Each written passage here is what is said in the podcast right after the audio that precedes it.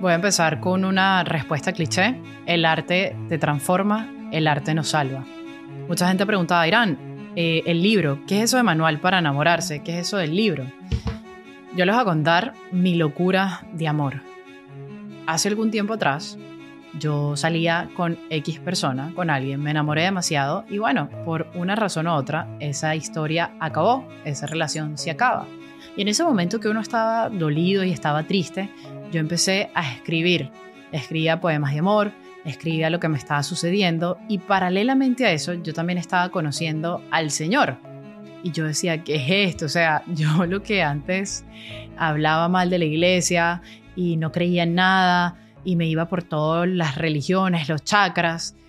Ahora yo yendo a misa diaria y rezando el rosario me parecía una locura que hasta yo misma me veía y yo decía, no vale, me volví loca. Entonces yo empecé a escribir todo. Yo decía, yo tengo que redactar esto, yo tengo que echar este cuento. Y empecé a escribir y a escribir, a escribir. Y bueno, empecé a escribir otro libro, pero a lo largo de ese camino yo dije, yo creo que voy a anotar los pasos de cómo yo me he enamorado de Dios, porque esto me parece una locura.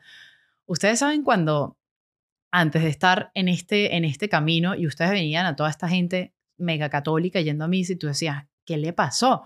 Bueno, así, así yo veía a la gente y después decía, wow, ahora soy yo esa, no entiendo nada. Y yo dije, no, tengo que anotar estos pasos. Y es ahí cuando me pongo a escribir y a decir, ok, ¿cuál fue el primer paso? Yo creo que mi primer paso fue detenerme. ¿Por qué? Porque yo iba demasiado rápido, flaca. Yo estaba viviendo la vida a millón. Yo iba por esa autopista sin freno y me perdía todo, me perdía el paisaje me tenía que detener, bajarle dos al ruido del mundo para poder subirle uno, aunque sea, uno, aunque sea, a eso espiritual, a poder decir, ya va, pon freno de mano, ¿qué está pasando aquí? Es detenerme. Y me detuve cuando me lleva a una casa de retiro, el retiro de Maús. Por eso, para mí, ese retiro fue el primer paso, de verdad, cuando me, me llevan para allá, para, para esa casa, que básicamente fui obligada. Después el segundo paso yo le puse en el libro reflexión, porque estando ahí en esa casa de retiro, ya estando detenida, encerrada, empecé a reflexionar lo que estaba haciendo con mi vida. Era coherente lo que yo estaba haciendo en el momento con el futuro que yo quería. Y obviamente era cero coherente lo que yo estaba pensando, diciendo y haciendo. Entonces fue reflexionar. El tercer paso lo llamé la ley natural. Y tú dirás, wow, ¿por qué ley natural? Porque la verdad es la verdad y muchas veces queremos hacer de la verdad, eh, todo el mundo quiere decir que tener la razón y creas una verdad a tu manera y, porque yo y quita coma acá y no, la verdad es la verdad y punto, la verdad no se cambia. Entonces hay cosas que aunque uno las quiera cambiar, no van a ser verdad porque las cambiemos. Eso por un lado. El cuarto, doblegar la voluntad fue el, cuarto paso. ¿Y qué significa doblegar la voluntad? Hay cosas que uno tiene que renunciar. En la vida, para avanzar, tenemos que dejar ciertas cosas si uno quiere avanzar. Yo lo veo muy fácil. Yo siento que uno es como, somos forasteros en el mundo, estamos de paso, estamos viajando. ¿Y qué es más fácil? ¿Viajar con demasiado equipaje o viajar sin nada? Viajar sin nada, como a los San Francisco. Y para eso tenemos que soltar esas cosas que nos cuestan, renunciar.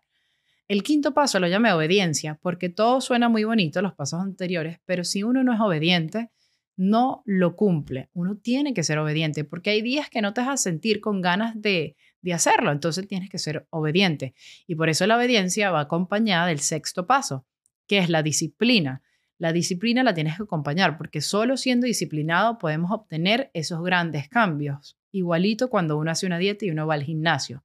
Pero si a todo esto tú no eres constante, de nada sirvió el paso 1, 2, 3, 4, 5, 6, porque es en la constancia, es en ese dale, que te levantas, que continúas, que sigues, donde, como dice, el que persevera, alcanza, ¿no?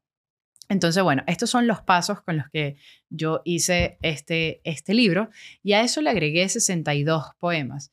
Estos poemas son muy interesantes porque yo los separé en tres fases. La primera fase es la ruptura, la segunda se llama el abandono y la tercera la verdad y la luz. ¿Por qué la primera fase yo le puse la ruptura?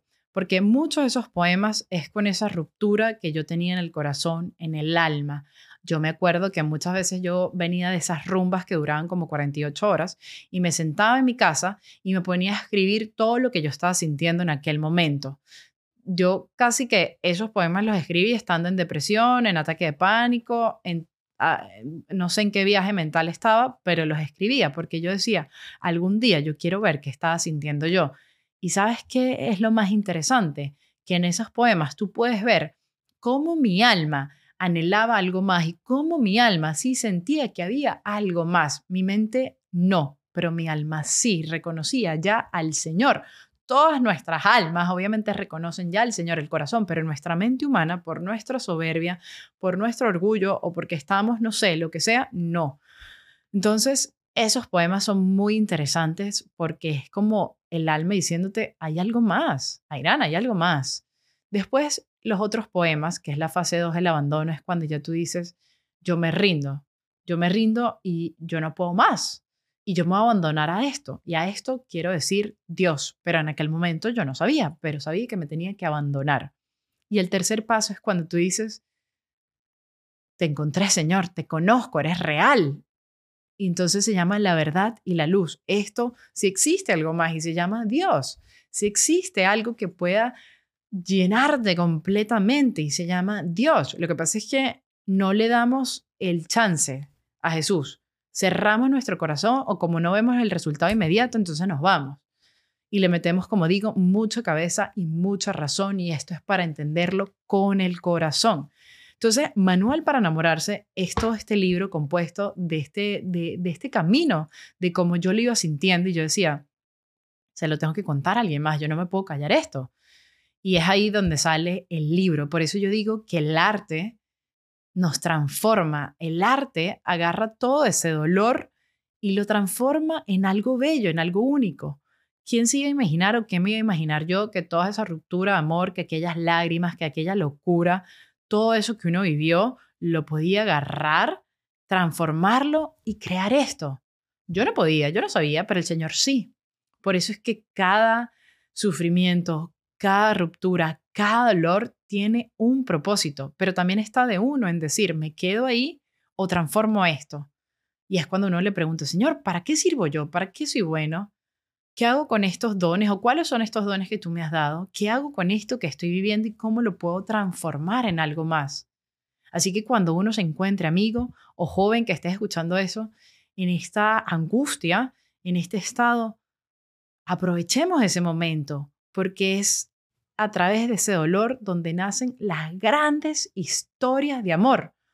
Y te lo voy a poner así como ejemplo.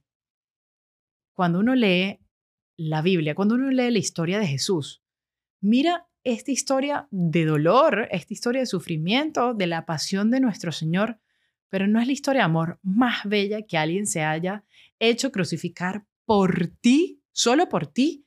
Entonces, todas las historias, las más bellas de amor, siempre conllevan un dolor, porque es a través del dolor que se transforma. El amor y el dolor van pegados de la mano.